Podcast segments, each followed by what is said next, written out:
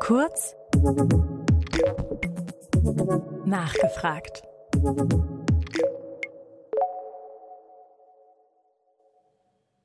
Liebe Community, herzlich willkommen hier aus Hamburg zu einer neuen Sendung Kurz nachgefragt. Ja, ähm, die, die uns schon kennen, wissen, in diesem Format wollen wir Menschen und Themen vorstellen, die ähm, abseits des Mainstreams sind. Menschen, die ein ungewöhnliches Leben haben, Themen, die möglicherweise polarisieren und auch Menschen, die polarisieren. Uns ist das wichtig und das ist die Idee, die hinter Fair Talk steckt, den Meinungskorridor zu erweitern. Wir sind in Hamburg und äh, da haben wir gesagt, wir müssen einen Gast einladen, ja, der für Hamburg steht wie kein zweiter. Ich freue mich sehr über Kalle Schwensen. Hallo, Hallo Kalle. schönen guten Tag. Schön, dass du da bist. Gern. Wir haben uns aufs Du geeinigt und jo. Äh, was ich gelernt habe, das ist ungewöhnlich, Wasser trinkt man aus einem Weinglas. Das musst du mal kurz erklären. Ja, jedes Getränk sollte man aus einem Weinglas trinken, weil ich war ja nun Jahrzehnte in Diskotheken und gehe auch heute ab und zu noch weg. Und wenn man dort in der Diskothek steht, hat man in der Regel das Glas in der Hand. Und wenn Sie einen Longdrink haben mit Eis, dann wird das Getränk wird warm und die Hand wird nass und feucht. Und wenn Sie ein Weinglas haben, dann gibt es da keine Probleme. Das ist simpel und einfach. Der Kiez hat in den letzten 15 Monaten, und wir sind auf dem Kiez, äh, stark äh, gelitten. Äh, wie hast du das erfahren? So wie alle anderen Menschen auch. Es ist eine schlichtweg eine Katastrophe, was die Regierung mit uns gemacht hat. Nicht nur hier mit St. Pauli, sondern bundesweit. Und hier St. Pauli trifft es natürlich extrem, weil ähm, nicht nur die Hamburger, sondern auch viele Touristen aus ganz Deutschland kommen nach St. Pauli, um sich einfach zu amüsieren. Die haben alle eine schwere, harte Woche und wollen am Wochenende ein bisschen feiern gehen. Und das wird verboten für aus meiner Sicht heraus die nicht gerechtfertigten Gründen oder die Argumente, weil das ist so schizophren wie auch immer. Nehmen wir doch mal die Masken. Fangen wir damit an. Äh, jetzt im März, glaube ich, haben sie gesagt, es müssten FFP2-Masken getragen werden. Das heißt so nichts anderes, als dass in hier neun Monate hat die Regierung uns belogen, uns vollgesponnen und gesagt, wir können irgendwelche Stoffmasken tragen, irgendwelche sogenannten medizinischen Masken, die natürlich nichts bringen. Weil so eine Maske ist im Vergleich zu einem Virus wie ein Maschendrahtzahn zum Streichholzkopf. Und wenn Sie hier in Hamburg, wir haben einen großen Hafen und hier sind ab und zu manchmal Chemieunfälle oder sonstige äh, äh, giftige Sachen, äh, dann können Sie mal sehen, wie die Polizei und die Feuerwehr ausrückt. Mit Schutzanzügen, mit Sauerstoff, mit äh, äh Ganzkörperkondomanzügen. Und wenn das Virus so gefährlich wäre, wie es ist, dann würde doch der Dienstherr, der Innensenator und, der Innen und die Innenminister ihre Polizisten nicht losschicken zu den Leuten, die keine Maske tragen und sagen, ey, sie setzen eine Maske auf. Sie vielleicht, wie das im Fernsehen zu sehen ist, ältere Leute dann noch im Polizeigriff abführt. Das heißt, die Gefahr, dass sich dann mit diesen Leuten infizieren, ist ja riesengroß. Das würden sie nicht machen, wenn das auch nur ein Hauch von Gefährlichkeit birgen würde. Die Politik ähm, gilt ja ähm, für viele als immer äh, korrupter. Ähm, siehst du das grundsätzlich auch so oder war das schon immer so? Du bist seit 1965 ähm, in Hamburg und dass es Bestechlichkeit in der Politik gibt, das ist nichts Neues. Vielleicht ist es auch so, dass es schon immer gleich stark war und wir nur durchs Internet einfach mehr mitbekommen. Was ist deine einmal, Einschätzung? Einmal das und zum anderen ist es ja auch so, äh, der Mensch neigt dazu, ähm, sich ähm, zu bereichern, sonst gäbe es keine freie Marktwirtschaft. Und wenn etwas erlaubt ist, dann machen die Leute das. Nehmen wir jetzt mal diese äh, sogenannten Massenskandale. Ich sehe da gar nicht mal einen Skandal. Also ich bin nicht dafür. Nur Fakt ist, es ist ja nicht illegal gewesen. Es ist moralisch ungesetzlich gewesen. Aber wenn jemand als Politiker in äh, Berlin, als Abgeordneter oder im Landtag als Abgeordneter eine private Firma leiten darf ja, und bekommt einen Hinweis, dass es dort einen Bedarf an Masken gibt ja, und man Geld verdienen kann, ist er seiner Firma gegenüber verpflichtet, das zu machen. Also macht das auch. Anderes Beispiel ist, und das ist schizophren, in äh, Niedersachsen ist der jeweilige Ministerpräsident von Niedersachsen äh, gleichzeitig im Aufsichtsrat von VW. Ist bekannt. Ja, wie soll das funktionieren? Als Aufsichtsrat ist er verpflichtet, dem Wohle des äh, Konzerns zu dienen. Ja?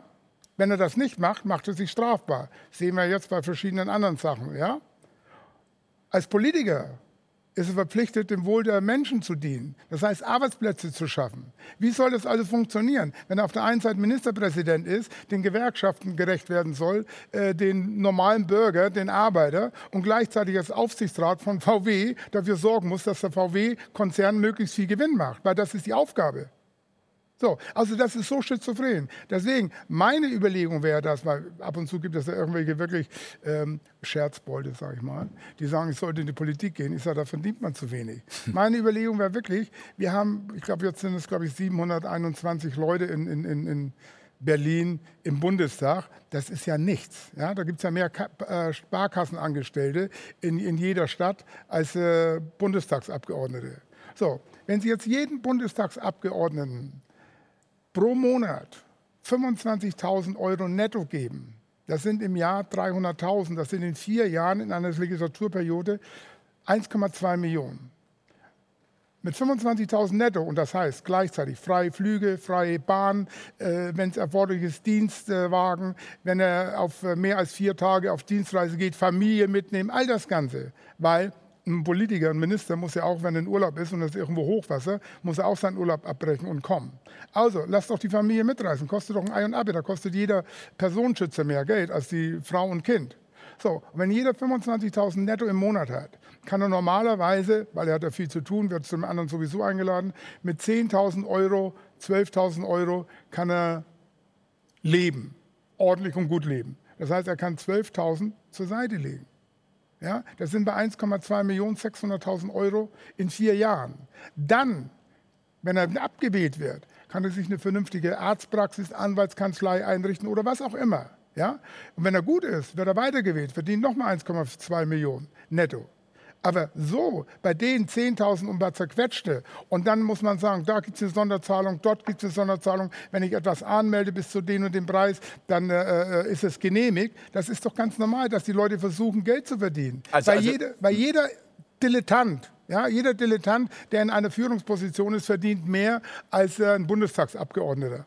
So, und dann aber natürlich, wenn 25.000 Euro netto, null. Also wirklich null Nebentätigkeit. Kein Buch schreiben, keine Vorlesung halten, gar nichts. Macht er das, wird alles sofort gestrichen, ohne Pension und was immer. Heute, es ist doch völlig egal, wenn die zurücktreten, die haben so und so viele Tage im Bundestag gesessen, bekommen dem nach so und so viel ähm, Abernage. Ja, wir haben es ja gesehen, zum Beispiel bei Christian äh, Wulff, dem ehemaligen Bundespräsidenten, ja. der dann irgendwie bis an sein Lebensende, glaube ich, 199.000 Euro genau. jedes Jahr bekommt. Spielt ja jeder Bundespräsident, auch. Äh, also, das heißt, Gauck. wenn ich dich richtig verstehe, also zu, äh, also zu den aktiven politischen Zeiten mehr Geld bezahlen? Nicht zu den aktiven generell. Generell? Generell. Das hat mit der Zeit nichts zu tun. Okay. Das hat mit der Zeit überhaupt nichts zu tun, weil wir haben immer irgendwelche Probleme. Egal was, immer welche. Hier ist es natürlich so, dass die Probleme nahezu ja, 100 Prozent der Bevölkerung betroffen hat oder mindestens 98 Prozent der Bevölkerung. Und äh, deshalb ist es ein großes Problem. Aber all die anderen Sachen, alles dann hier, äh, das geht von links nach rechts, all diese ganzen Geschichten sind immer Probleme. Und Politiker müssen es ja auch aushalten, dass über sie ein Eimer von Häme ausgeschüttet wird. Ich stehe da vorne an und mache als Erster das Ganze. Das mache ich gar keinen Hehl daraus, weil die haben sich ja in den Vordergrund gewählt. Wenn über mich jemand äh, herzieht und, und, und flaxt und, und, und Witze macht, muss ich auch damit leben. Ansonsten setze ich mich zurück dann ins Wohnzimmer, ziehe mir Pantoffeln ab und gucke Tatort. Nun hätten wir dann aber, glaube ich, eine riesengroße Neiddiskussion sofort. Also bei nee, 25.000. Hätten, hätten, Sie nicht. Wenn Sie überlegen, hier ein Peter Gauweiler, der hat angegeben, der war also im Bundestag war oder im Landtag in München hier, dass er an die 10 Millionen im Jahr verdient durch seine Tätigkeit. Alles legitim, er hat es ja angegeben. Sie können ja alles angeben. Ja? Und jetzt nehmen wir doch mal hier den äh, fast äh, Kanzlerkandidaten Merz. Ja? Der verdient seit ungefähr sechs, sieben Jahren nachweislich 1,2 Millionen brutto, aber weiß, die Verdiener. Ja? Als ähm, Parteichef bekommt er normalerweise gar kein Geld, weil es ein Ehrenamt ist. Aber Sie sagen, wir zahlen in der Höhe eines äh, führenden Bundestagsabgeordneten, ne? sodass er auf ungefähr 200.000 Euro im Jahr kommt. Richtig? Ist nicht wenig Geld. Aber sagen Sie mir doch mal einen Beweggrund, warum jemand auf eine Million verzichten soll. Wenn er nachweislich 1,2 Millionen verdient seit anderthalb Jahren, seit sechs Jahren. Aber es gibt sowas wie Moral. Ja, dann wäre er aber nicht in den äh, Positionen, die er gemacht hat hier. Überlegen Sie mal diese, diese Fonds, die alle da sind. Die haben mit Moral so viel zu tun hier, wie dieser Tisch hier mit Antike. Es ist einfach so. Das ist meine Überzeugung und da brauche ich doch nur jeder fragen. Meine Überlegung ist es hier, dass diese Leute natürlich dann hier gesteuert werden von Konzernen und die sagen, in dem Augenblick, wo du Kanzler bist, dann hier, sag einfach zu diesem äh, ähm, Pflanzenschutzmittel ist genehmigt. Dann kannst du hier deine 1,2 Millionen, die kannst du jeden Tag unter der Fußmatte abholen. So einfach ist das. Das ist doch ganz klar. So, da brauchen, wir, da brauchen wir doch nicht. Wer das glaubt, ist dumm. Anderes Beispiel, wo Sie alle redeten, das sogenannte Sommermärchen, die Fußballgeschichte, ja, mit Franz Beckenbauer. Da geht es um lächerliche 6 Millionen. Wir haben Milliarden verdient, ein Image in der Welt bekommen, dass sie mit, mit, mit 10 Milliarden äh, äh Werbegeldern äh, nicht machen können. Ja? Und man kann doch nicht glauben, dass es irgendwelche Zusagen, wo ein Land äh, so einen materiellen, finanziellen Plus hat, dass das ohne Kungelei geht. Das gibt's nicht. Das ist das Normalste der Welt. Ist Geld auch immer dein Antrieb gewesen? Nee, das nicht. Aber ich habe es nicht ausgeschlagen. So, das ist so ganz normal. Wenn ich Geld verdienen kann, das ist ja, was ich meine, mache ich. Es gibt so zwei, drei moralische Sachen, wo ich sage, mache ich aus Prinzip nicht. Und, ähm, Die wären? Das würde mich jetzt mal interessieren. ja, ich mache nichts mit Rauschgift und nichts mit Prostitution. Prostitution nicht deshalb, weil ich was dagegen habe, denn im Gegenteil, meine, einige meiner besten Freunde sind Zuhälter, einige meiner besten Freunde sind Prostituierte. Aber ich habe auch eine Menge Freunde, die sind homosexuell, ohne dass ich selbst schwul bin. Das ist einfach so, ich mache es nicht. Punkt. Ja? So wie ich halt, äh, was weiß ich denn hier, äh, ja, ich mache es nicht, Punkt. Und alles andere, darüber kann man ja reden. Und, äh, aber das sind so meine Dinge, was ich nie gemacht habe und was für mich auch äh, für, für, für Geld nicht machbar wäre. Ne? Aber das ist jedem Einzelnen überlassen. Andere sagen, ich mache dies nicht oder jenes nicht und so. Ne? Es gibt ja schon Leute, die sagen, wir küssen uns nicht öffentlich auf der Parkbank, ne? weil das ist unmoralisch. Muss man den Leuten zugestehen. Ne? So, wir haben früher ganz andere Sachen gemacht. Äh. Aber, aber das finde ich eine spannende Frage. Was ist Moral für dich? Das ist für jeden selbst. Wie gesagt, für mich ist das diese moralische äh, No-Go-Geschichte. Aber ist es, Entschuldigung, ist es zum Beispiel, ich sehe es jetzt auch immer wieder hier in Hamburg, dass teilweise Läden, die vorher was ganz anderes gemacht haben, plötzlich äh, Testzentren aufmachen. ja, was sollen äh, sie machen? Man muss den Leuten doch, man, äh, äh die, die kämpfen um die nackte Existenz. Was wollen sie machen, wenn sie nicht aufmachen dürfen? Das ist ja Arbeitsverbot. Und wenn sie dann die Chance bekommen, äh, ne, ein Testzentrum Testzentrum zu machen. Oder was weiß ich, denn hier eine, eine, Poststelle, so wie, wie in den Kiosken mittlerweile die Post drin ist, hier, weil sich für die große Post der Bundespost nicht mehr rechnet. Das muss man doch verstehen. Das ist eine klare Geschichte. Und der eine macht es, der andere macht es nicht. Es gibt ja viele Sachen, wo ich auch sage, also das sind diese klaren Dinge. Also wie gesagt, äh, äh, Rauschgift und Kinderpornografie und Prostitution, was für mich No-Go ist. Ja? Kinderpornografie aus wirklich aus den gleichen Gründen wie Rauschgift. Das sind die Dealer und äh, Kinderpornografie ist für mich gleiches Level. So, ich kenne viele Freunde von mir, die konsumieren Rauschgift, aber Dealer habe ich wissentlich nicht in meinem äh, Umfeld und da äh, will ich auch nichts mit zu tun haben. Das mache ich auch gar keine, das weiß auch jeder bei mir. Durfte man nie. Und ähm, das kann aber jeder entscheiden. Und andere sagen, ach, äh, einen Joint nehmen oder eine Nase Koks oder wie auch immer. Das ist so, wie jemand sagt, Alkohol. Wenn Sie nach Saudi-Arabien gehen, kriegen Sie kein Alkoholgetränk. Hier gehört Alkohol, also ich trinke Wasser jetzt, äh, hier gehört Alkohol zum äh, norddeutschen, nordeuropäischen Kulturgut. Auch Rauchen. Ne? Also ich bin ja froh, dass ich nicht mehr rauche, weil ich wäre wahrscheinlich Staatsfeind Nummer eins, weil ich würde es mir nicht verbieten lassen, da zu rauchen, wo ich vor 30 Jahren geraucht habe. Also wenn ich ins Restaurant gehe, rauche ich. Aber ich rauche nicht, also die Leute haben Glück. Aber wenn Geld nicht äh, immer dein Antrieb war, was dann? Also du hast ja wirklich ein buntes Leben, muss man sagen. Ja, aber sagen. das ist natürlich auch dann hier, äh, nehme ich jetzt mal, ohne jetzt mich damit zu vergleichen, aber nehmen Sie mal die Rolling Stones. Meinen Sie, Mick Jagger und Keith Richards gehen mit 75 Jahren auf die Bühne, um noch eine Million zu verdienen? Nein. Nein, für die ist das Kick dann hier, sie gehen raus und da sehen 40.000, 60.000 Menschen und jubeln hinzu. Das ist ein Kick, das sie seit 50 Jahren haben. Das können sie nicht abstellen. Das ist so wie Schmidt dann hier seine Zigaretten nicht abstellen konnte. Ja? Und so gibt es natürlich auch eine Sache, da sage ich ganz ehrlich, wenn ich etwas machen kann, was anderen nicht gelingt, finde ich das cool. Also das ist der Ehrgeiz. Ja? Also ich habe zum Beispiel hier auf St. Pauli, weil wir sind ja hier auf St. Pauli, habe ich, glaube ich, eine der legendärsten Modenschauen gemacht. Weiß man gar nicht, also damals wusste man, für Levi's Jeans. Das war, ich glaube, 98, die waren damals sehr in der Petrouille, weil äh, Wolfgang Job, Armani, alle brachten Jeans raus und die Klassiker wie Levi's, Wrangler und solche Sachen, die haben Einknick gehabt. So, und dann kamen die auf die Idee und sagten, Mensch, Herr Schwensen, was können wir denn machen? Das war im November gewesen. Was kann man machen auf St. Pauli? Wir haben alles Mögliche schon gemacht. Äh, Technoabend in der Gedächtniskirche in Berlin und so. Aber auf St. Pauli noch nichts. Ich sage, habt ihr Geld? Ja, Geld haben wir. Ich sage, gut, dann lass uns eine Modenschau machen in der Herberstraße. So, dann stockt ihm der Abend. ich sage, wie? Und wir haben eine Modenschau in der Herberstraße gemacht. Und das war sensationell. Und Fakt war, die, die Werbeagentur hat ja nachher die äh, ähm, Daten für verschickt. Das waren, das waren glaube ich, also Donnerstagabend war das von 17.30 Uhr bis 18 Uhr. Die richtig Frühjahrskollektion mit 95 Models oder 94 Models, weil die konnten sich nicht umziehen. Ne? mussten alle danach laufen. Und die, die äh, Journalisten, 100 Stück oder 104 Stück, die saßen in den Fenstern. Geil. So. Und das geht einfach, weil das kann ich, das kriegt kein anderer hin. Aber, aber, aber, aber nochmal, woher nimmst du das? Also wieso, die meisten Menschen würden sagen, äh, viel zu kompliziert, nee, das geht nicht und das wird äh, sicher nicht funktionieren. Aber also, du bist jemand, wenn ich mir deine Karriere, deine Vita anschaue, dann, dann hast du immer gemacht, was du machen wolltest. Genau, also weil ich woher, das konnte. Wo, ja, aber warum konntest konnte. du das? Ja. Nein, aber, aber woher nimmst du das? Also äh, das ist also ganz einfach. Jeder, nicht nur ich, jeder macht das, was er kann. Ja, das, das ist einfach so. Ja? Mozart war ein Genie, der konnte Piano spielen. Ja? So, und komponieren. Hat er gemacht, weil er konnte es. Warum? Weiß kein Mensch, aber er konnte es. So. Und ich, ich würde gerne Musik machen. Also wenn ich Musik machen könnte wie Paul McCartney, Sie würden mich gar nicht sehen. Ich würde nur zu Hause sitzen, für mich alleine Musik spielen. Ich finde es so geil, Klavier zu spielen, aber ich kann es nicht. So, also mache ich es nicht. So einfach. So, wenn, äh, ich hatte vor ein paar Jahren, als dies kam mit Rap und solche Sachen, oder schon fast 20 Jahre her, Jürgen Otterstein, der Chef der, von East West Records, damals gefragt, Mensch, Kalle, war da hatte äh, Darius Mikaczewski mit Mikey Mark, äh, diesen Unterhosenmodel, der jetzt bekannter Schauspieler, so einen so Rap-Song gemacht. Sagt, Kalle, bist du nicht auch? Ich sage, hallo, es gibt so viele Leute, die sich für Sänger halten, da lass mich mal außen vor. Ne, das muss man der, der, Welt nicht antun. Also ich weiß schon, was ich kann und was ich nicht kann. Wenn ich Just for Fun mit äh, Freunden mal auf der Bühne einen Song spiele, dann ist es so intern, dass es so gut wie nicht in der Öffentlichkeit. Aber ich, ich stelle mich nicht ins Fernsehen und sage, ich bin jetzt ein begnadeter Schauspieler, weil dafür kenne ich zu viele Freunde, enge, gute Freunde, die Schauspieler sind, äh, sei es ein Heiner Lauterbach, sei es ein Armin Roth, ein Claude Overrude und, und, und, und alle hier, die äh, ihres Berben, äh, das wäre Blasphemie, wenn ich jetzt sagen würde, ich mache Schauspielerei wenn ich irgendwo mal spiele, dann spiele ich am meisten mich selbst. Das ist ja keine Kunst. Ja?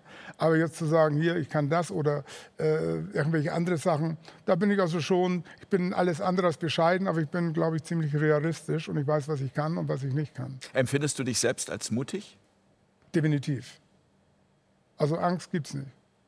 Das, äh, aber, aber da, das ist eben genau, unsere Gesellschaft ist ja voll von Angst. Die, du hast eben gerade gesagt, die Leute würden quasi ähm, das machen, was sie können. Also ich behaupte jetzt mal, die meisten machen das, was sie machen müssen ja. und würden gerne was machen, was sie können. Sie aber das bei mir, wenn Leute, hm. die etwas außergewöhnlich, äh, außergewöhnlich genau. etwas machen, was von der Norm ein bisschen genau. abweicht, dann sind das Leute, das, das, sind, äh, diese, nehmen Sie doch diese Rockstars, das ist nicht 98 Prozent der Bevölkerung sind Rockstars sondern ein Udo Lindenberg ist ein Udo Lindenberg, ein Jan Delay ist ein Jan Delay, ein, ein äh, Schauspieler, ein Heiner Lauterbach ist Heiner Lauterbach. So, das, das sind die Leute, die etwas können und deshalb top in ihrem Genre sind. So, und äh, die anderen haben entweder nicht diese Fähigkeit, etwas Außergewöhnliches zu machen, oder wie gesagt, als Jugendlicher nicht den Mut, weil sie müssen schon früh anfangen. Ja, genau, das ist die Frage. Ist, das ist sozusagen dieses Samenkorn dieses Mutes in der Jugend gelegt worden? Also hattest ja. du eine gute Kindheit? Ich habe eine sehr schöne Kindheit gehabt. Also ich kann mich nicht beklagen. Äh, ähm, ich empfand das auch früher nie als Rassismus, was man heute sagt. Klar, wenn wir uns als Kinder, ich komme aus einem kleinen Ort in Bayern, ja, Oberfranken selbst, die hatten damals so, ich glaube, 300 oder 400 Einwohner. Also jeder kannte jeden. Wir hatten auch nur drei Klassen, in äh, drei Klassenräume. In dem ersten Raum war die erste, zweite, dritte, im zweiten äh, dritte, vierte, fünfte und in der dritten äh, in der dritte, vierte, fünfte, ne, erste, zweite, dritte, vierte, fünfte, sechste und im dritten Raum siebte, achte. Neunte Klasse gab es da noch gar nicht. So, und das heißt, äh, jeder kannte jeden, man hat auch gespielt. Es gab gar nicht so viele Kinder, dass es sich gelohnt hätte, eigene Klassen zu machen. Ne? Wir waren also, ich weiß nicht wie viel. Und ich war halt zu dieser Zeitpunkt so ziemlich der Kleinste. Ne? So hat ja jeder mal das Ding. Und äh, am Anfang finden sie das niedlich, später ist er lästig, ne? so mit, mit fünf, sechs Jahren, da wollen die Zwölfjährigen nichts mit zu tun haben. So, und wenn wir, wenn wir Kriegen sp äh, spielen, ne? also so, als hier so Räuber und Gendarm, mhm. ja? ähm, da wurde man immer ausgezählt und eigentlich wollte ja jeder äh, der Gendarm sein und der Polizist sein. Und ich war jedes Mal, wurde ich dann zu den Räubern gewählt, die sie verstecken mussten. So, um jetzt nicht zum Psychopathen heranzuwachsen, habe ich damals schon im zarten Alter von sechs Jahren überlegt und gesehen, ja, das ist ja gar nicht so schlecht. Die versteckt sich irgendwo und siehst zu, dass du nicht gefunden wirst. Und der Polizist muss rumlaufen und dich suchen. Also das ist so eine tierische Aufteilung, oder nicht?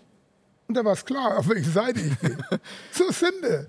So, und das habe ich dann Leben immer so gehalten. Das war einfach so. Ne? Und wenn auch andere Leute, klar war es, wenn, wenn, wenn Leute dann äh, äh wenn man sich stritt als Jugendlicher, dann wird man immer, immer nach den Äußeren beurteilt. Der eine ist eine Bohnenstange, der andere ist eine Brillenschlange, der andere ist ein fettes Schwein und ich war dann eben der Neger.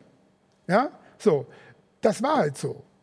Das war, weil die Eltern haben so gehört, ich war auch der Einzige weit und breit. So, das habe ich damals aber nicht so als, als, als, als, äh, als ich habe es als Beschimpfung empfunden. So wie wenn jemand, der lang und dürr ist, als Bohnenstange bezeichnet wird. Ja? Oder jemand, der eine Brille trägt, als Brillenschlange. Ja? Aber ich bin daran nicht zerbrochen. Ja? Und später, als ich ja nach Hamburg kam, da war es ganz anders. Wenn dann in meiner, da hatten wir ja große Schulen, da waren ja also äh, erstmal neun Klassen, dann von jedem drei Stück, A, B, C. Also wir hatten so 27 Klassen ungefähr gehabt, ne? und in, in, der, in der normalen Volksschule. Und in meiner Klasse, die waren also sehr, sehr, sehr freundlich zu mir und habe ich praktisch in Schutz genommen. Wenn dann jemand anders irgendwo gesagt hat, ah, Neger, dann haben die sich darüber aufgeregt, wo ich immer gesagt habe, Moment, wenn ich jetzt darüber aufrege, über dieses Neger, ja, dann denke ich ja selber rassistisch. Dann empfinde ich ja selber als Beleidigung. Eine blonde Frau, die als Schwedin angesehen wird, fühlt sich nicht beleidigt. Eine schwarzhaarige Frau, die sie vielleicht als Rumänin oder als Türkin angesehen wird, äh, findet das vielleicht nicht so lustig. Ja, das ist einfach so, weil es bei uns in den Köpfen drin ist. So, und ich möchte natürlich nicht mehr so bezeichnet werden. Ja, weil das ist heute ist eine andere Zeit. Gleichzeitig habe ich als Kind und auch heute noch Negerkuss gegessen. Das ist jetzt keine Bezeichnung. Ist ein Unterschied dir, ob ich jetzt zu einem Freund sage, du Tunde, ja, obwohl er gar nicht schwul ist, ja, oder ob ich das zu jemandem sage, der eine Tunde ist. Ja, also der schwul ist und, um ihn damit zu verletzen. Und, und, und ihn damit zu verletzen. Das ist der große Unterschied. Ja, das ist der große Unterschied. Ob man diesen bezeichnet aufgrund seiner Aussage, äh, weil es so ist, oder ob man sagt hier, äh, wie man das unter Kollegen sagt, hey, dicker, obwohl der überhaupt nicht dick ist, ja? Ne? Oder der lange oder der kleine oder der kurze oder so. Da muss man immer unterscheiden und das ist ein großer Unterschied, ob ich jemanden als Zigeuner abwertend bezeichne oder ob ich einen Zigeunerschnitzel bestelle. Weil das gehört auch zu unserer Kultur in, in, in Europa. Ja? Oder Negerkuss essen. Du bist ähm, zum Boxen gekommen, ich glaube mit 16. Mit 16, ja. Ich wollte Hatte das auch was mit dem Räuber und Gendarm Nee, nee, nee, das war immer, ich, ich war also, äh, das war halt so eine Sache, die ich konnte. Ja, das gibt so ein Talent. Und das ist ja so, wie Leute, die Fußball spielen können. Ich glaube nicht, dass hier der Schweinsteiger als Jugendliche geboxt hat, sondern wahrscheinlich eher mit Baldo, der hier auf dem Bolzplatz gespielt hat. Ja, oder Ronaldo. So.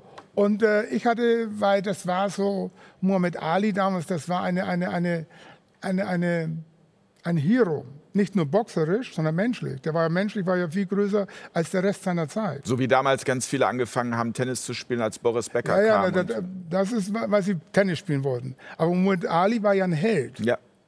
Der hat ja menschlich mehr geleistet als jeder andere in seiner Zeit. Sie müssen sich mal überlegen, ja. Sie sind Boxweltmeister, ja. Und sagen, okay, ich gehe fünf Jahre in den Knast, ihr könnt mir den Titel aberkennen, aber ich gehe nicht nach Vietnam, Leute zu erschießen, die mir nichts getan haben. Da gibt es ganz, ganz wenige Menschen, die das getan die das hätten, Rückgrat haben. Die das getan hätten und noch viel weniger, die es getan haben. Und deshalb war er für mich ein Held. Verstehen Sie? Das, das war also ein, ein, ein, eine Ikone, wo ich sage, so einen Charakter zu haben, ja, das fand ich toll. Sowas fand ich toll. Und dann kam natürlich das Boxen, lag mir halt, jeder hat so Fähigkeiten. Bei mir war es halt der linke Haken. Ne? So, und dann habe ich dann eben, äh, ich durfte ja erst nicht mit 13, 14 und dann mit 16 habe ich mir dann heimlich so ein Formular vom Heros Boxverband eingeholt und dann so eine gute Situation abgewartet mit meinen Eltern, weil ich war ja jetzt 16 und dann, äh, man hat ja damals immer so geraucht gehabt und so und dann äh, sagte meine Mutter und meine Eltern, die stark geraucht waren, so, jetzt bist du 16, jetzt darfst du nicht rauchen und ich sage, nein, Sportler rauchen nicht. Ne? Wieso? Und dann habe ich meinem Vater erklärt, dass Boxen ja gesünder ist als Fußball. Ne? Und äh, das habe ich so anschaulich erklärt, dass er es verstanden hat. Warum, warum hat es dann für die ganz große Boxkarriere nicht gereicht? War, äh, ich, ich, ich, wollte ja, ich, ich, war auf dem besten Weg. Ich wollte ja zur Olympiade 72, das war mein Ziel. Und äh, ich war als Juniormeister, dann äh, mit, acht, mit 18 wurde ich dann logischerweise Senior. 71 bin ich 18 geworden. Und im Februar wären die ersten Ausscheidungen gewesen in Hamburg zur Meisterschaft. Und ich glaube, zehn oder zwölf Tage vorher, Anfang Februar, bin ich abgestochen worden. Damals hier im Gesicht, am Bauch, hier Oberarm, äh, äh, Muskelgewebe zerschnitten worden, so in der Diskothek. Und da lag ich sechs Wochen im Krankenhaus und danach war das vorbei, weil ich konnte nicht antreten, ich konnte erst mal dann weitere drei Monate nicht aufrecht gehen und es war keine Möglichkeit. Und das Ziel war ja für mich damals mit 16, 17, 18 Olympia. in München. Das war der Traum. Und witzigerweise ist dann Dieter Kottisch aus Hamburg her, der meine Gewichtsklasse hatte, der wurde dann der erste deutsche Olympiasieger im Boxen. Na? Konntest du dem, der das getan hat, vergeben? Ach, wissen Sie, ich bin nicht der liebe Gott, ich muss nichts vergeben.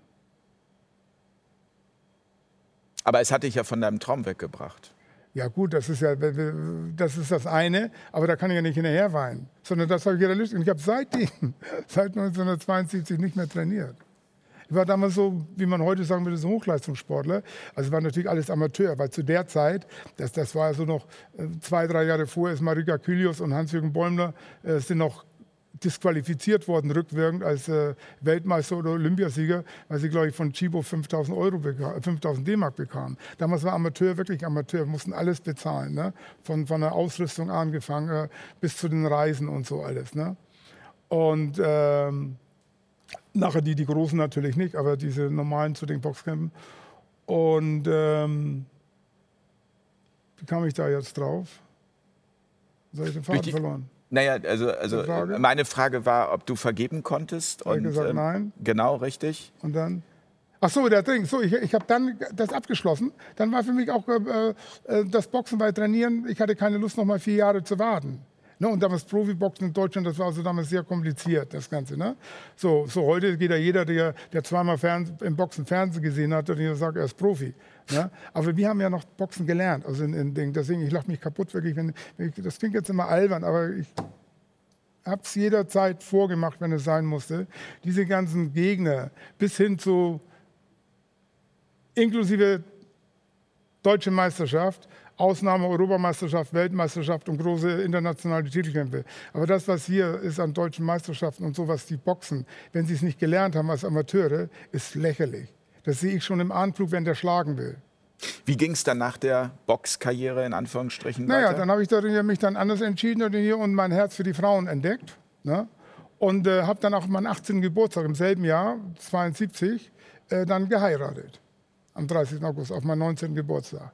So, und dann war es das sowieso. Und dann war ich in Diskotheken gearbeitet, erst als Kellner, um meine Verlobungsringe zu bezahlen. Äh, weil ich hatte als Lehrling hatte ja wenig Geld verdient. Ja, und dann äh, wollten wir auch ein Kind, beziehungsweise meine Frau, und ich fand das dann auch ganz witzig. Und äh, das war also dann ganz okay und dann eben Diskotheken und dann äh, hat es eine Eigendynamik genommen. Ne? Dann ist dann plötzlich ganz anderes und dann äh, explodierte das Ganze.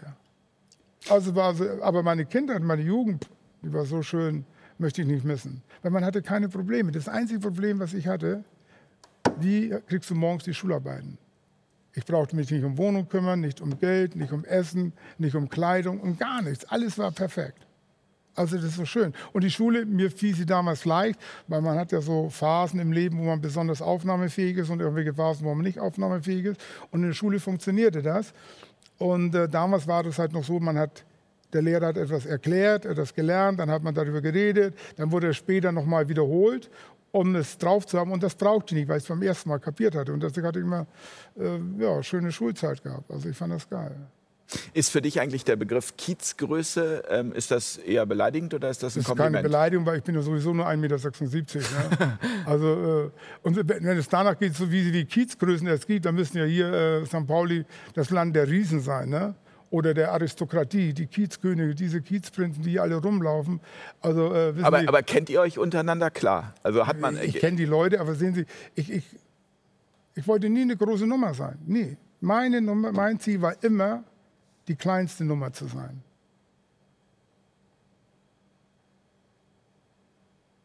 Ja, finde ich spannend. Ja. Also, weil, weil das, also, ähm, du strahlst was anderes aus heute. Warum? Weil du jemand bist mit ähm, Charisma, mit. Ähm Was ist die kleinste Nummer? Was ist die kleinste Nummer? Womit fängt man an zu zählen? Ja, null. Nee, null ist keine Nummer, das ist ein Zusatz. Eins, Eins genau. Das war mein Ziel. Die Eins zu sein. Ja. Jetzt habe auch ich es verstanden. Ja. Also Große Nummern groß. interessieren mich nicht. ja. Ja, das hätte auch jetzt, also sage ich mal, äh, für mich gar nicht gepasst, weil äh, wenn man sich mit deiner Vita beschäftigt. Das passt äh, alles. Ja, jetzt, wenn man es versteht, mit der Eins, dass du die Eins sein wolltest. Die Nummer Eins sein wolltest. Die kleinste Nummer, das genügte mir. Gibt es was, was du bereut hast? Äh, es gibt natürlich Sachen, die man bereut hätte, weil das nennt man dann sogenannte Fehler, die man gemacht hat. Ja? Aber äh, da muss man mit klarkommen. Im Nachhinein, und das ist ja, der Mensch ist ja danach ausgelegt, dass er mit äh, großen Tragödien klarkommt, sonst würden wir alle sterben. Als Kinder, also meine erste große Tragödie war der Tod meiner Großmutter. Ne? Und äh, da dachte ich drei, vier Tage lang, ich verkrafte das nicht und so. Und Wie alt warst nicht, du da? Da war ich so, ich glaube, ich müsste jetzt lügen, zehn, glaube ich, neun oder zehn. Und das war so schlimm. Und äh, so geht es uns hier allen. Und wenn wir dann äh, damit aber nicht umgehen könnten, das heißt, wenn wir diese Wunden verheilen, dann würde der Mensch für sich kaputt gehen. Es gibt ja irgendwelche Menschen, bei denen das nicht funktioniert, das wären dann richtige Psychopathen. Ne? Aber ansonsten ist ja so, dass egal was man macht, egal äh, was geschieht, dass man damit lernt, umzugehen und dass man im Nachhinein auch darüber lachen kann, Gott sei Dank, sonst wäre es ja schlimm. Ne? Ich, ich, ich frage mich, ähm, ich sag mal, wenn man so ein buntes Leben bisher hatte, ähm, gibt es für dich auch so dieses, was, also die, die meisten in unserem System streben danach, irgendwann in Rente zu gehen, nichts mehr zu machen? Das ist lächerlich. Äh, äh also ich, ich beabsichtige A, nicht zu sterben, weil Sterben ist out, das ist ja. ein Quatsch, habe ich gar keine Zeit. Und ich feiere ja auch nur noch Doppel-Null-Geburtstage. 100., 200., 300. Es gibt viel zu viel auf der Welt zu sehen, was man in 80, 90, 120 Jahren schaffen könnte. Also muss man länger leben. Und man hat heutzutage medizinisch äh, die Möglichkeit, natürlich vorausgesetzt, sie lassen sich jetzt nicht impfen, aber man hat die Möglichkeit, lange zu leben. Ja, wenn Sie mal überlegen, früher, noch so vor 30 Jahren, war Arterienverkalkung Todesurteil. Heute kriegen Sie eine Spritze in die Arterie mit einem kleinen Roboter, der durch die Kanüle geht, der fräst sich durch die Arterien und löst sich im Wohlgefallen ein. Herzkrankheiten. Ein Freund von mir, der hatte vor anderthalb, zwei Jahren schweren Herzanfall. Früher haben sie den Flügel aufgerissen. Da sahen sie aus wie Jesus am Kreuz, der ein Buch blättert. So, heute geht er mit der, der Arzt mit der Drainage in die Oberschenkel oben rein und operiert das alles. Das ist doch toll. Alternativ könnte man sich auch zum Beispiel über viele Jahre gesünder ernähren. Ich ernähre mich ja nicht schlecht. Ich ernähre mich. Äh, es also war gar nicht nur auf dich bezogen, nein, nein, sondern also, grundsätzlich. Also ja, aber das ist auch mal, was ist gesund? Sehen Sie mal, ich, bin nicht, ich behaupte nicht, dass ich mich gesund ernähre, aber ich behaupte nicht, dass ich mich nicht ungesund ernähre. Also, ich esse diesen ganzen Fastfood-Scheiß nicht. Ne? Auch Früher, meine Mitarbeiter durften alle nicht bei McDonald's während der Arbeitszeit essen, essen kommen lassen. Da hat man eine Fürsorgepflicht als Chef. Und äh, ich habe nichts gegen eine schöne Frikadelle oder eine gute Bratwurst, aber nicht die schon seit acht Stunden im Öl schwimmt oder solche Geschichten. Ja? Und ich esse Torte, ich esse Süßigkeiten, ich, ich trinke auch Coca-Cola, ich trinke, äh, weil ich trinke auch kein Alkohol. Ich esse Alkohol, aber ich trinke nicht. Und ja, das ist, es gibt ja Leute, die rauchen keine Zigaretten, aber rauchen Zigarren. Ne? Und ich esse ihn eben den Alkohol. Das heißt, das Sorbet mit Champagner oder mit Wodka oder Moscherie und solche Sachen, weil Alkohol gehört auch in Europa zur europäischen Kultur. Ich habe nur irgendwann mal gesagt, bis zu einem gewissen Punkt trinke ich kein Alkohol. Dachte, dauert ein halbes, dreiviertel Jahr, jetzt sind es schon 32 Jahre. Und ähm, dadurch brauche ich natürlich A, weniger Schlaf, äh, weil ich rauche auch nicht. Und der Körper atmet ja durch die Poren auch, ja. So, wenn Sie in der Kneipe sind, die stark verqualmt ist, werden sie schneller müde. Ist bei mir nicht der Fall. Wenn Sie Alkohol trinken, brauchen Sie eine gewisse Zeit, um diesen Alkohol wieder auszuschlafen, auszuschwitzen. Richtig? Um nicht zu, ist bei mir nicht der Fall. Also, ich schlafe auch, äh, was weiß ich, also nie vor fünf Uhr morgens schlafen und stehe von alleine so halb neun, neun, spätestens um halb zehn okay. wieder auf. Ja, der Gedanke, zehn, acht Stunden Schlaf, da ist Verschwendung so, für dich? Oder? Da könnte ich mir die Kugeln geben. Acht Stunden Schlaf bedeutet, dass sie zehn Tage im Monat nichts mitbekommen, vier, Mo vier Monate im Jahr nichts mitbekommen. Ja, wo wollen sie dann leben? Dann müsste sie ja 800 Jahre alt werden. Ja, also man braucht das nicht. Also ich, ist ja, ich nehme keine Aufputschmittel, null. Ne? Deswegen, wenn ich mal krank bin oder so Kopfschmerzen habe oder, oder Zahnschmerzen brauche, dann wirken die bei mir auch sofort, weil ich eben null Medikamente nehme. Ne? Ähm, bist du dadurch so, ich sage mal, dann jung geblieben bis hier? Ich glaube, du bist 67, wenn ich das sagen ich bin 67, darf. Und, und, und ähm, weil du eben auch deine Träume so lebst, weil du dein Leben lebst, Wa weil du dein Leben das nutzt. sieht man ja auch bei anderen Menschen, die äh, im, im, im Alter nach der Rente weiterhin agil sind, die sind auch fit. in dem Augenblick, wo der Kopf nicht mehr arbeitet, geht der Körper kaputt. Das uralte Wort hier von, von äh, ich weiß nicht, ob es ein Sportlehrer war das gewesen hier, äh, der Geist ist nur so gut wie der Körper oder der Körper ist nur so gut wie der Geist. Ja, ein, ne, dieses Ding, das glaube ich stimmt schon, weil, ähm, wie gesagt, ich trainiere nicht und so, bin, äh, ich habe jetzt keinen kein Sixpack äh, und so, aber das, was ich machen will, das kann ich alles noch machen. Ne? Und will ich auch keine, wenn es mal drauf ankommt, will ich ja die Leute niederhauen und nicht wegtragen. Also warum soll ich Gewichte heben? Und ähm, das ist bei anderen Menschen genauso, die äh, noch agil sind, die sind mit 80, 90 immer noch fitter als die Trägen, die sich schon früh pensionieren lassen mit 54 oder 56 oder 58. Wenn du sagst, du äh, äh, willst weiterleben, nicht sterben, äh, wie alt auch immer werden, hast du denn grundsätzlich Angst vom Tod? Machst du darüber nee, Gedanken? Also ich habe 1996, ich, 1996 habe ich in der Vita gelesen, ja. wurdest du angeschossen. Waren das so Momente, wo du dann... Nee, wirklich war, du kannst, du kannst auf den Arztstand, habe ich dann da gelegen, da hatte ich so einen Lungenstückschuss. Und so nach so drei, vier Minuten fangen dann die Schmerzen an. Ne, am Anfang ist man so ein bisschen äh, gestresster mit Adrenalin und so. Und dann äh, lag ich dann und so und dann äh, versuchte ich dann den rechten, linken, weil die war im Restaurant, die Leute liefen auf und ab und ich hatte keine Lust, dass sie mir auf den Arm rumtrampeln, kriegte nicht ran, habe ich dann rangezogen und habe dann überlegt, so, jetzt muss man denken, ne, damit der Schmerz weggeht. Also irgendwas denken, egal was. Wenn Sie normal, sage ich einen kleinen Tipp, wenn Sie mal Zahnschmerzen haben oder Kopfschmerzen, sofort Sex machen. Weil diese Gefühle, ja, weil diese Gefühle den Zahnschmerz überwiegen. Glauben Sie mir. Wenn es mal ist, probieren Sie es, funktioniert. Aber da hatte ich natürlich keinen Bock auf und keine Initiation, Initiative, solche Gedanken zu hegen.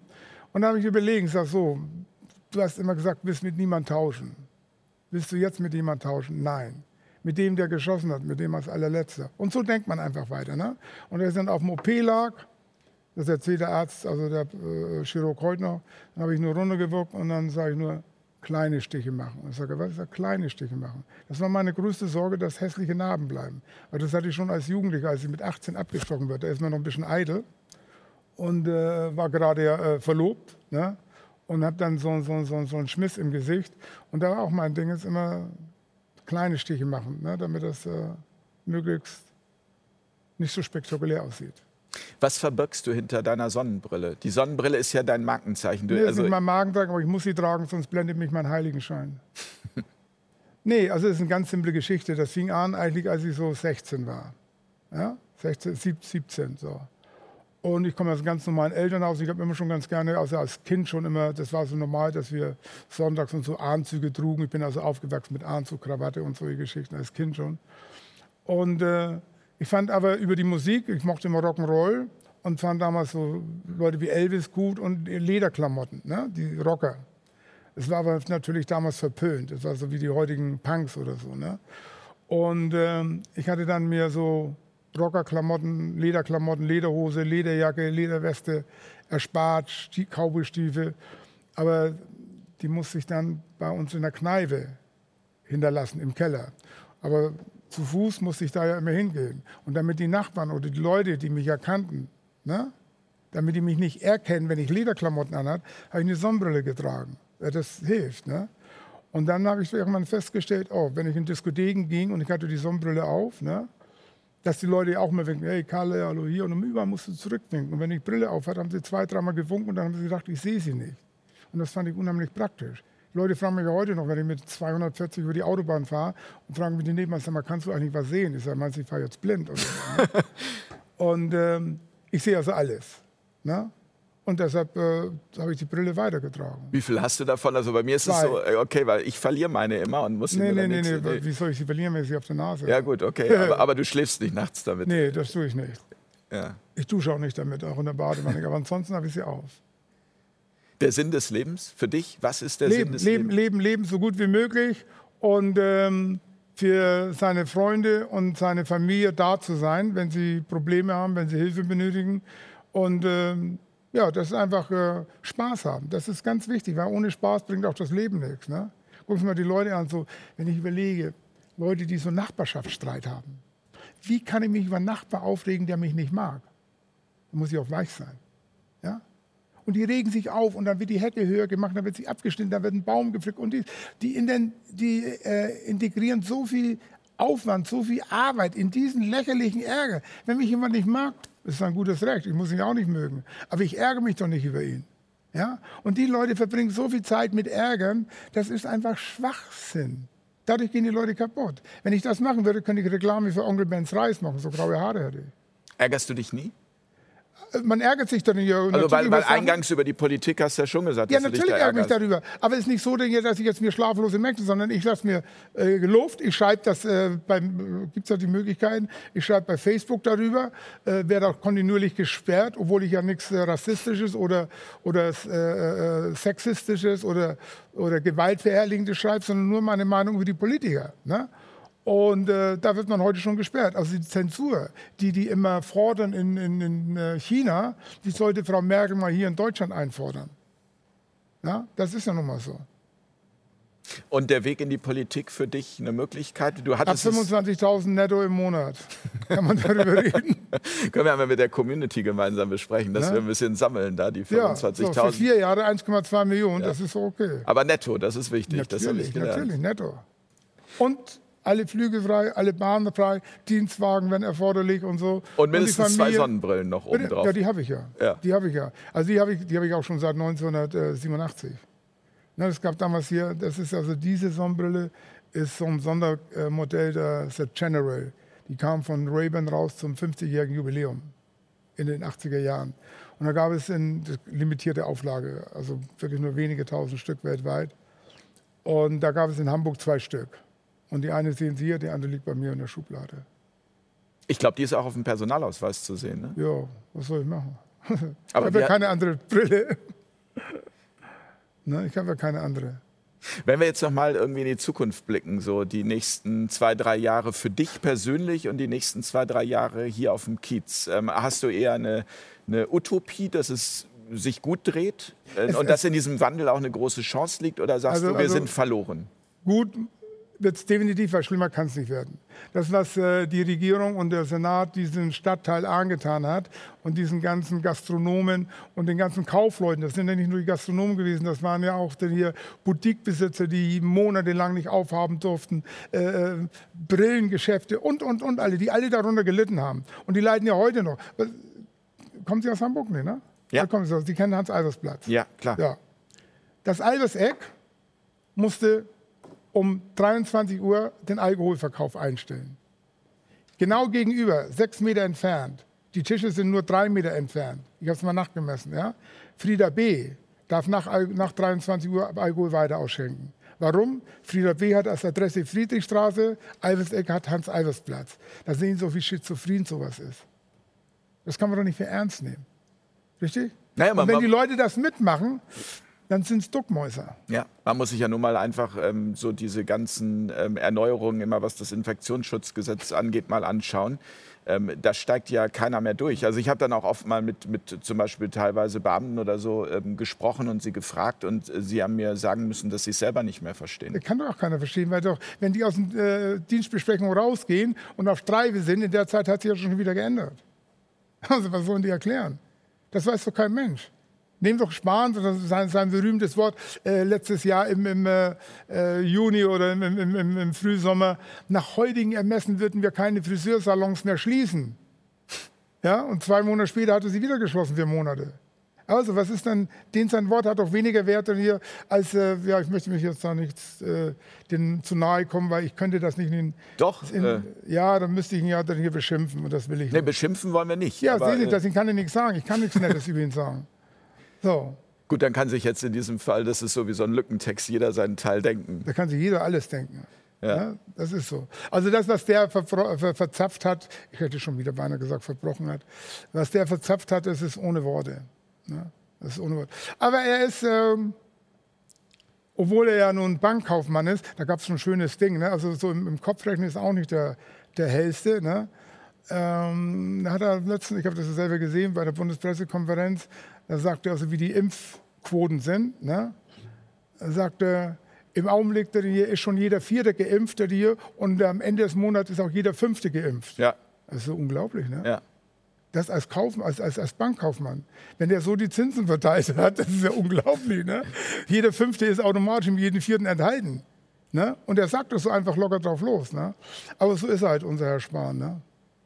Ja, und wenn er nicht wäre, wäre jemand anders da. Es ist, es ist ja am Ende auch, es ist ja nicht nur, also es ist immer so leicht zu sagen, es ist der oder der, am Ende sind es ja auch all Es die, die ist mitmachen. Frau Merkel Also, und ihre Horde. Und das sage ich ganz bestimmt, ihre Horde. Das ist es so. Was Merkel angetan hat der Bundesrepublik, ist seit 1945 gibt es nichts Verheerendes aus meiner Sicht, nichts Schlimmeres an Bundeskanzler oder Bundeskanz- Bundeskanzlerin als diese Frau. Und was sie den Kindern angetan hat, und das sieht man wieder typisch, die maßgeblichen Politiker in dieser Pandemie, ja, das sind alles Leute, die keine Kinder haben. Frau Merkel, Herr Spahn, Herr Scholz, Herr Altmaier, ja, die nicht wissen, was wir, was sie diesen, diesen Kindern, diesen Millionen von Kindern antun. Früher war es für uns das Schlimmste als Kind Stubenarrest, weil wir was ausgefressen hatten. Die dürfen nicht raus, ohne zu wissen, warum. Ja? Und dann die Lerntechnik, ja? Zu Hause mit Notebook. Meinen Sie eine normale Familie, die nicht so betucht ist, ja? Und gerade wenn es darum geht, vielleicht ausländische Familie, ja? Die selber äh, erst hierher gekommen sind, die sich integrieren müssen, die drei, vier Kinder haben. Meinen Sie, haben drei, vier Notebooks, damit ihre Kinder ihre Schularbeiten machen können? Was da passiert, ist Katastrophe. Im Grunde hier, äh, kommt hier eine Horde von Psychopathen auf uns zu, wenn, wenn die ganzen Erzieher und die ganzen ähm, Kindergärtner nicht Höchstleistung vollbringen. ja, es ist eine Traumatisierung. So sieht das aus. So sieht das aus. Und wer macht sowas? Jemand, der keine Kinder hat. Frau Merkel, Herr Spahn, Herr Altmaier, Herr Scholz. Um es ganz klipp und klar zu nehmen, das sind die führenden Politiker, die in dieser Sache dann hier die ausschlaggebenden äh, äh, Ministerien sind. Finanzen, Wirtschaft, Gesundheit und die Bundesregierung, Frau Merkel selber. Es ist zum Kotzen. Es ist wirklich zum Kotzen. Ich kann nichts anderes sagen. Ich kriege das Kotzen, wenn ich nur diesen Gedanken an diese Dame bekomme, auch wenn ich das hier vielleicht nicht sagen sollte und sie jetzt dann hier äh, gesperrt werden bei äh, YouTube. Du darfst alles sagen. Ja, das ist gut, aber ich äh, sage, Alles, dass was das, ich im nein, demokratischen dazu stehe ich Rahmen, auch. äh, Na, ich habe das ja auch alles weg. gesagt. Ja, Demokrat, für solche Sachen bin ich schon gesperrt worden, haben Sie eine Ahnung. Weshalb dann Facebook die Leute heute sperrt. Die sperren ja aufgrund dessen, äh, dass sie, die argumentieren, argumentieren damit, wir könnten verklagt werden. Also sperren wir erstmal alles. Und das auf Anordnung der Bundesregierung. Das darf man nicht vergessen. Das ist nicht alleine auf dem Mist von YouTube, äh, von äh, Facebook gewachsen, sondern das ist auf dem Mist von Frau Merkel und ihrer Abteilung gewachsen. Kalle, ich danke dir ganz herzlich für das Gespräch, dass du hier bei uns ja. Ne? spontan äh, vorbeigeschaut hast. Das ist ja auch nicht meine Aufgabe. Ja, ich soll ja gut, nur ein bisschen Fragen stellen und leiten. Aber ich denke, es gäbe noch viel, viel mehr äh, zu besprechen. Wir haben noch ein anderes Format, das heißt After Dark. Da würden wir dich dann vielleicht gerne irgendwann noch mal einladen und auch noch mal über Worum diesen... geht's da? Über die, da da geht es einfach so ein bisschen ähm, der Blick in die Zukunft. Also äh, wie wollen wir in Zukunft miteinander Ja. leben? Das Licht am Ende des Tunnels, aber vor allem auch noch mal dich als Person noch viel näher äh, beleuchten, als wir es heute tun könnten. Auch deine Tätigkeit als Musikmanager. Du hast zum Beispiel, um das noch kurz zu sagen, um die Community darauf schon mal vorzubereiten, äh, Tic-Tac-Toe damals wieder Ja, zusammengeführt. wieder zusammengebracht. Ja, Und- auch eine schöne Geschichte. Genau, und die ich wäre zu lange, um die zu erzählen. Genau, und ich glaube, da gibt es noch ganz, ganz viel zu erzählen. Aber das, ja. wie gesagt, das Aber Format. das ist auch so eine Sache, die auch nur ich konnte. Das haben alle Top-Leute versucht. und ich habe es gemacht, drei Anrufe und es klappte. Also danach noch drei Treffen, aber innerhalb von, von, von drei Wochen das Ganze auf die Beine gestellt. Das ist doch ein schöner Cliffhanger. Ähm, bis zum nächsten Mal. Ich Bis danke, zum nächsten Mal. Ich danke Alles dir ganz klar. Jens, herzlich. das war meine Freude. War mir auch eine Darauf Freude. trinken wir. Wohlsein. Kalle. Ne? Und äh, danke euch fürs Zuschauen. Und ihr wisst ja, wie immer brauchen wir eure Unterstützung auch für dieses Projekt hier, weil das haben wir heute auch äh, gelernt. Ohne Geld geht's nicht. Ohne Dankeschön. nicht. Und äh, schönen Abend, gute Nacht. Tschüss. Kurz nachgefragt.